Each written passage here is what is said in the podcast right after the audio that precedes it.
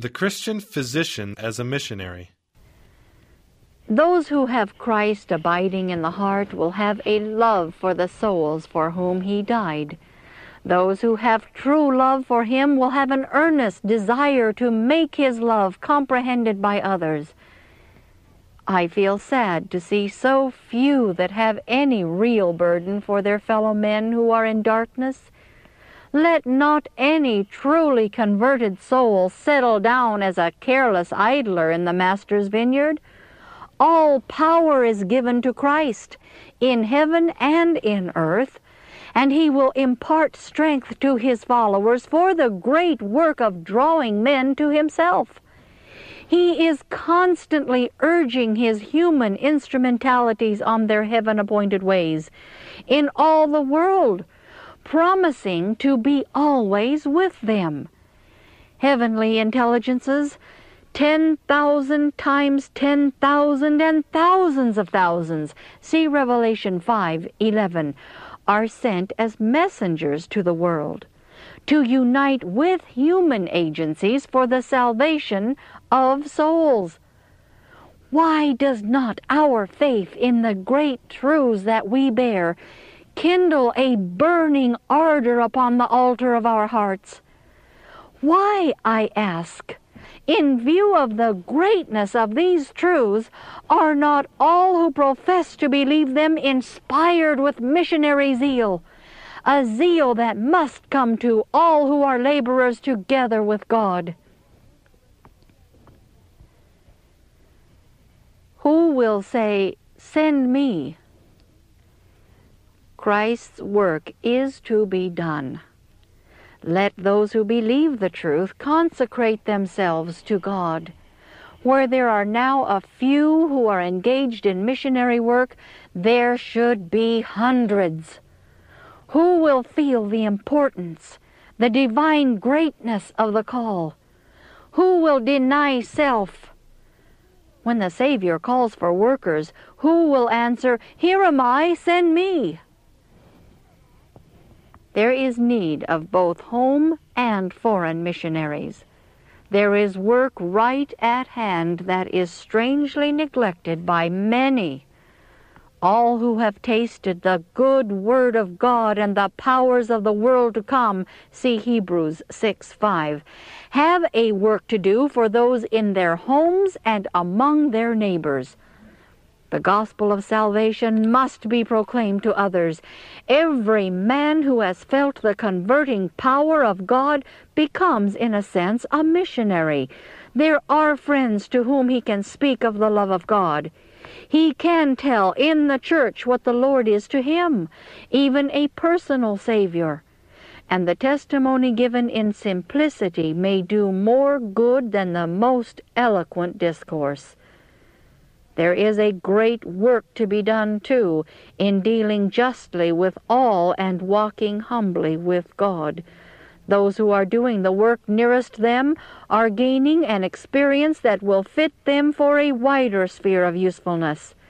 There must be an experience in home missionary work as a preparation for foreign work. The care of the sick. How shall the Lord's work be done?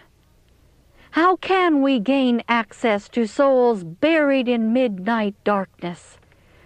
Prejudice must be met. Corrupt religion is hard to deal with. The very best ways and means of work must be prayerfully considered. There is a way in which many doors will be opened to the missionary. Let him become intelligent in the care of the sick as a nurse, or learn how to treat disease as a physician. And if he is imbued with the Spirit of Christ, what a field of usefulness is opened before him. Christ was the Savior of the world. During his life on earth, the sick and afflicted were objects of his special compassion. When he sent out his disciples, he commissioned them to heal the sick as well as to preach the gospel.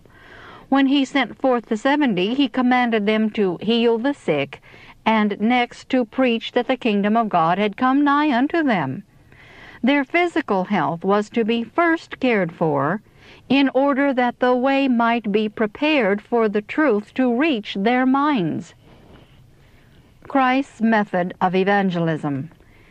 The Savior devoted more time and labor to healing the afflicted of their maladies than to preaching.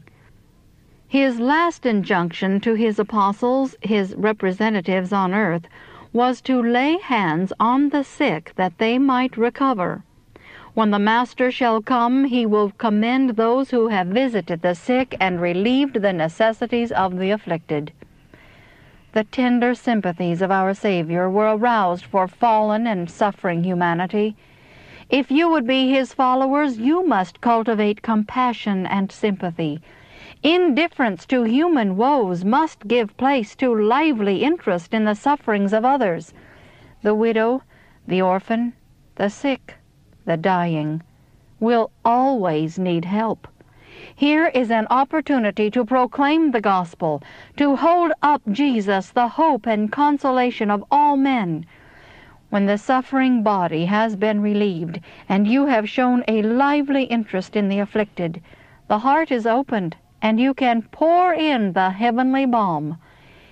If you are looking to Jesus and drawing from him knowledge and strength and grace, you can impart his consolation to others, because the Comforter is with you.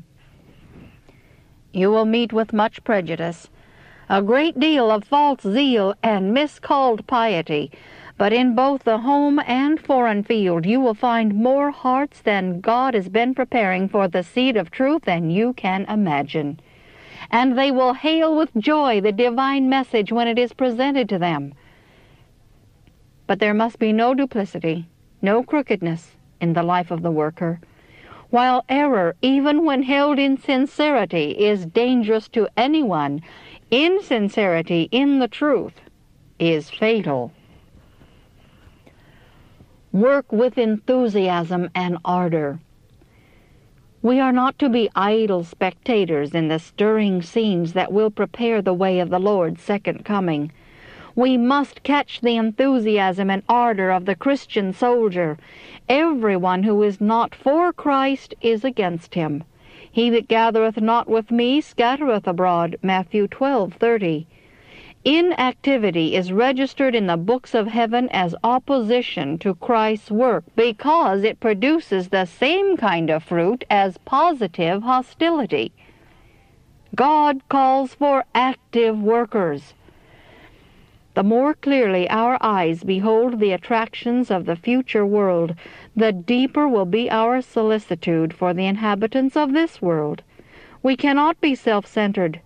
We are living in the time of special conflict between the powers of light and those of darkness. Go forth, let your light shine, diffuse its rays to all the world. Christ and the heavenly messengers cooperating with human agencies will bring the unfinished parts of the work to a perfect whole.